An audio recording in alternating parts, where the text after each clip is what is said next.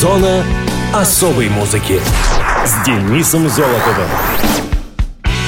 Привет, это Денис Золотов. Вы в зоне особой музыки. Многие жители нашей планеты страдают аллергией. У меня никогда не было признаков, а нет, последние пару лет стало проявляться. Все время так не было, не было, и тут внезапно бабах! Чтобы повысить осведомленность социума об аллергии, привлечь его внимание к проблеме, помочь больным, создан международный праздник. Эту дату справляют в России, Украине, Беларуси и других странах. В 2017 году это событие проходит 13 раз. В мероприятиях участвуют люди, которые страдают аллергией, исследователи, иммунологи, физиологи, терапевты, сотрудники лабораторий, активисты благотворительных фондов, вспомогательный персонал клиник. Интересно, что первое упоминание об аллергии встречается в Древнем Египте, однако масштабное ее изучение началось только в 19 столетии. Но не будем чихать и кашлять, а скорее выясним, что же произошло в эти дни в мировой музыкальной индустрии. Итак, первая неделя июля. Мус-именинник. 3 июля 1960 года родилась Джоанна Стингрей, американская певица, актриса, музыкальный продюсер и общественный деятель, одна из значимых персон и популяризаторов советской и постсоветской рок-культуры на Западе. Джоанна родилась в Лос-Анджелесе, Калифорния, в семье владельца крупной компании по торговле землей и недвижимостью. В 1978 году она закончила школу Беверли-Хиллз Хай и стала студенткой Университета Южной Калифорнии, UCLA. Школьницей Джоанна интересовалась музыкой не больше и не меньше среднестатистического американского подростка той эпохи. Лишь в университете она начала петь и сочинять песни, а в 1983-м выпустила на крохотном местном лейбле макси-сингл «Beverly Hills Brat» с четырьмя своими композициями, укрывшись под именем Джоанна. Диск прошел незамеченным, но начало было положено. В марте 1984 года Джоанни Филдс случайно выпал шанс побывать в экзотической и загадочной советской России. Она рассчитывала набраться там впечатлений, которые могли бы подтолкнуть ее музыкальную карьеру. Перед самым вылетом Джоанну нашла ее одноклассница Даяна Стер, которая к тому времени вышла замуж за иммигранта из СССР. Ее муж, Андрей Фалалеев, вырос в Ленинграде и был тесно связан с питерскими музыкальными сообществами и прежде всего с «Аквариумом», который в конце 70-х жил и репетировал у него дома. Андрей дал Джоанне телефон Бориса Гребенщикова, сказав, что в СССР он настоящая рок-звезда. Во время этой поездки в Ленинграде Джоанна была очарована русским роком. В 1986 году Джоанна Стингрей выпустила знаковый альбом, двойной сборник «Сплит» «Red Wave» «Красная волна», первый на Западе альбом с записями нового русского рока. В альбоме были представлены четыре ленинградские группы «Аквариум», «Кино», «Алиса» и «Странные игры». 2 ноября 1987 года Джоанна вышла замуж за гитариста группы кино Юрия Каспаряна. 20 июня 1992 в Лужниках Стингрей участвовала в концерте памяти Виктора Цоя. Логика раскрутки собственной карьеры заставила Джоанну в 1989 году перенести большую часть своей активности в Москву. Ее имидж, разительно отличавшийся от советских и постсоветских эстрадных исполнительниц, черные очки, кожаные перчатки, милированные волосы, на какое-то время оказал значительное воздействие на подростковую моду. В 1994-м Мороз Рекордс издала ее очередной альбом «For a Moment», но экономическая ситуация в России вскоре заставила Джоанну, которая на тот момент была замужем за барабанщиком группы «Центр» Александром Васильевым и готовилась стать матерью, весной 96-го вернуться в Штаты. Джоанна Стингрей сейчас живет в Калифорнии. Она замужем за американцем. От Васильева у нее есть дочь, которую зовут Мэдисон. С праздником Джоанну Стингрей! Слушаем ее вариант песни БГ «Рок-н-ролл мертв» «Rock'n'Roll is Dead». Раз, два, раз, два, три.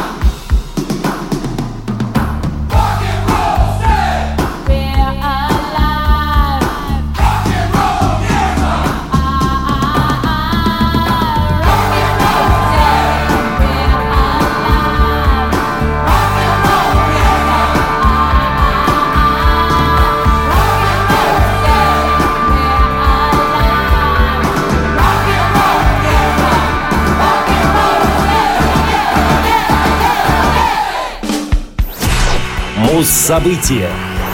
4 июля 1976 года в Шеффилде прошел концертный дебют The Clash. Парни играли на разогреве у Sex Pistols. The Clash образовались в начале июня 1976 года в Лондоне в результате объединения участников двух групп The One Oneers и London SS. Из первой пришел вокалист и гитарист Джо Страмнер. Из второй — барабанщик Кит Левин, бас-гитарист Пол Симонен и гитарист Мик Джонс. Джо Страмер к тому времени уже два года являлся вокалистом паб-рок группы The One Oneers, игравшей примитивные рок-н-роллы 50-х годов, и у которой уже был записан и готовился к выходу дебютный сингл. Однако целесообразность продолжения карьеры в рамках The One Oneers была поставлена под сомнение самим Страмером после потрясения, испытанного им на концерте Sex Pistols. Сценическая фигура Страмера, выходца из среднего класса и гораздо старшего первого поколения панков, стала претерпевать радикальные изменения. Мик Джонс и Пол Симонен познакомились друг с другом в художественном колледже. У Джонса была своя группа London SS, в которой играли также Кит Левин и Билл Уотс. После неоднократного посещения их репетиций Симонен в начале 76 года стал участником группы. Именно их коллектив решил курировать Берни Роуз, в то время помогавший Малькольму Макларену с его бутиком Let It Rock, позднее переименованным в Sex, и репетициями его подопечных Sex Pistols. После знакомства с творчеством The One Oneers во время их выступления в пабе Nashville Rooms 25 мая 76-го Роудс предложил Страмеру присоединиться к группе Джонса, Симонона и Левина, которых Страмер лично еще не знал. Симонон и Джонс утверждают, что впервые увидели Страмера в очереди за пособием по безработице. Хотя писатель Крис Салливес, автор книги о Джо Страмере «Redemption Song – The Ballad of Joe Strummer», утверждает, что они много раз виделись на концертах The One Oneers и Sex Pistols. Пристальные взгляды Мика и Пола заставили Джо, стоящего в очереди, заволноваться. Он решил, что первые хотят его избить, и подумывал бежать, так как не отличался в то время особой физической силой и даже имел прозвище «Уиди Вуди» слабачок Вуди. После устроенной 1 июня встречи с участниками группы Страмер ответил согласием, несмотря на то, что с точки зрения музыкальной карьеры Страмер и его The One Oneers были впереди тех же Sex Pistols, у которых еще не было сделано ни одной записи, даже демонстрационной. Поначалу Джо сомневался и решил погадать по знаменитой китайской книге перемен, которая выдала ему «Оставайся с друзьями», вследствие чего он решил, что его друзья — The Clash. Начались интенсивные совместные репетиции. В середине июня к группе присоединился барабанщик Терри Чаймс, игравший некоторое время в London SS. Вскоре Симонон придумал название для коллектива, взяв его из газетного заголовка «Clash» — «Столкновение».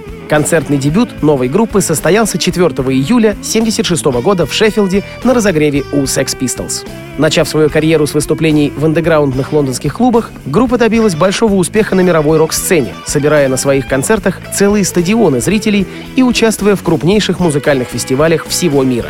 Несмотря на такую популярность, The Clash до самого распада оставались верны панк-традициям. Музыканты требовали от промоутеров дешевые билеты на концерты для поклонников, подолгу общались с ними после выступлений и продавали двойной и тройной альбомы по цене одного, компенсируя убыток лейблу за собственный счет.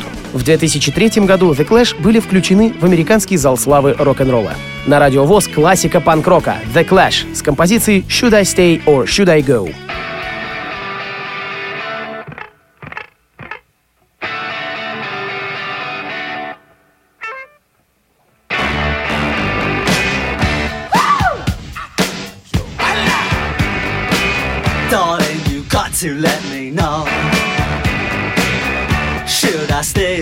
I go? If you say that you are mine, I'll be here till the end of time. So you got to let me know. Should I stay or should I go? It's always tease, tease, tease. You're happy when I'm on my knees. One day it's fine and next it's black. So if you want me off your back, well come on and let me know. Should I stay or should I go? Should I stay or should I go now? Should I stay or should I go now?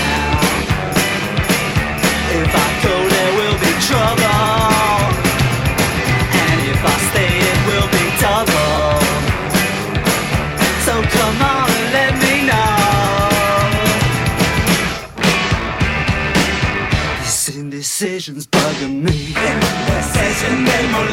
If you don't want me, set me free. Exactly whom I'm supposed to be. Don't you know which clothes even fit me? Come on and let me know. Should I cool it or should I blow?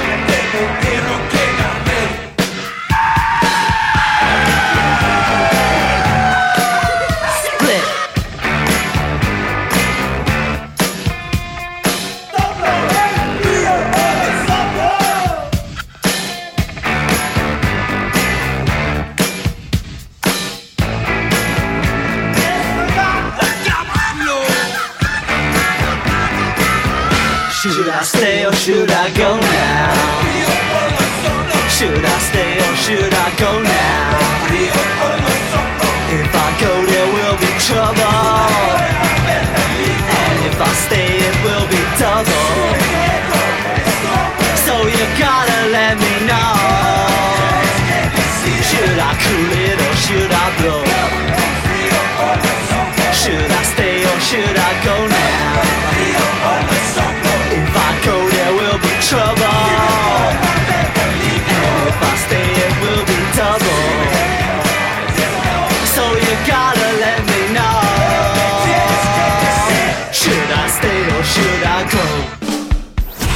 Мус-именинник. 8 июля 1970 года родился Бек Хансен.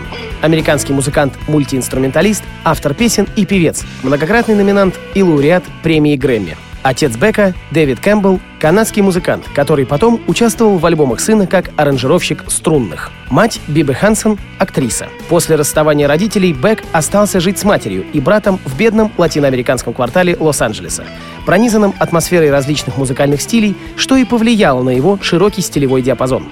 Дедушка по материнской стороне Эл Хансен – участник прогрессивного движения «Флуксус», у истоков которого стоял композитор Джон Кейдж, художник и автор коллажей. После того, как он оставил последние классы школы в середине 80-х, Бек занимался самообразованием. Много путешествовал, в Германии ему помогал дед. В Нью-Йорк он вернулся под влиянием панк-музыки. Наверное, это был самый тяжелый момент в его жизни. Бек возвращается в Лос-Анджелес в бедности, но полной энергии. Для того, чтобы прокормить себя, он нанимался на различные тупиковые, низкооплачиваемые и поденные работы, например, на швейную фабрику. Он играл в различных коллективах и на чем придется, постоянно продолжая совершенствовать собственную музыку. Бек выступал в различных клубах и кофешопах. Уже тогда его задачей было создание яркого артистического шоу, которое радовало бы и очаровывало публику, порой юмористического или эксцентрического. Первые записи Бека сделаны Томом Гримли на Poop Alley и Win Records. В атмосфере прогрессивного креатива, царящего на студии Bongload Custom Records, она выпустила в свет виниловый сингл Бека «Loser» 93 года. Первоначальный тираж составлял 500 копий. Запись неожиданно произвела сенсацию на альтернативном радио, что сразу привлекло к нему основные звукозаписывающие лейблы. После колебаний Бек, к тому времени уже располагающий большим объемом неизданного материала, подписывает контракт с David Geffen Records, который допускал возможность одновременного издания музыки на других лейблах. В это же время он издает One Foot in the Grave и Stereopathetic Soul Manure, составленные из его ранних песен, практически акустических, где сочетается альтернативная фолк-музыка и элементы стиля нойз. Некоторые критики назвали его в то время певцом с одной песней, чудом одного хита. К тому же часть слушателей, особенно аудитория фестиваля «Лолопалуза», была знакома только с композицией «Loser» и совершенно не воспринимала другого. В 1998 году Бек в сотрудничестве со своим дедушкой Эллом Хансеном представил выставку, озаглавленную так «Бек и Эл Хансен. Игры со спичками». Она представляла собой собрание личных и совместных коллажей, картин и поэтических произведений. Это шоу было представлено музеем Санта-Моника для художественных галерей в Нью-Йорке и Виннипеге, Канада. С 1991 года Бек находился в близких отношениях с дизайнером Лей Лайман. Они расстались в 2000-м, что, по некоторым словам, послужило творческим толчком к написанию его альбома «Sea Change». Большинство песен для этого альбома было написано в течение одной недели после их расставания. Бек женился на актрисе Сантине Марисе Рибизи, сестре актера Джованни Рибизи, в апреле 2004 года, незадолго до рождения их сына Козима Хенри Хансена. В июле 2007 у них родилась дочь Тьюздей Хансен. Беку 47 лет. Поздравляем! В эфире песня «Loser» самая известная.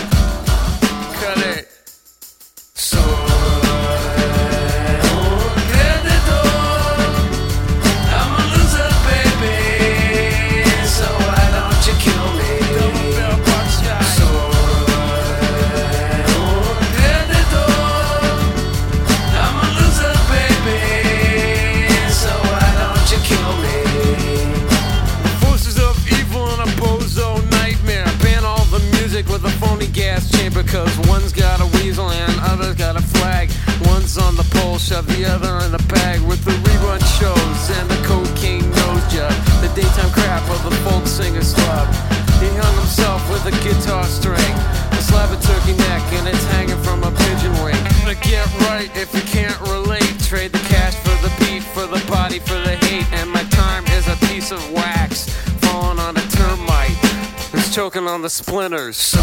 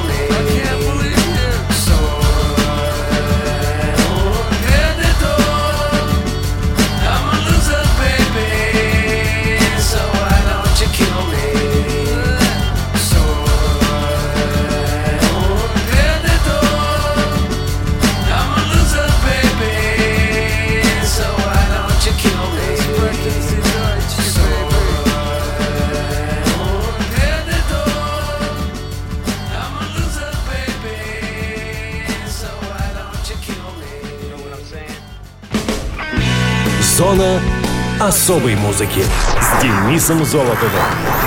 На этом все. С вами был Денис Золотов. Слушайте хорошую музыку на Радио ВОЗ и не чихайте.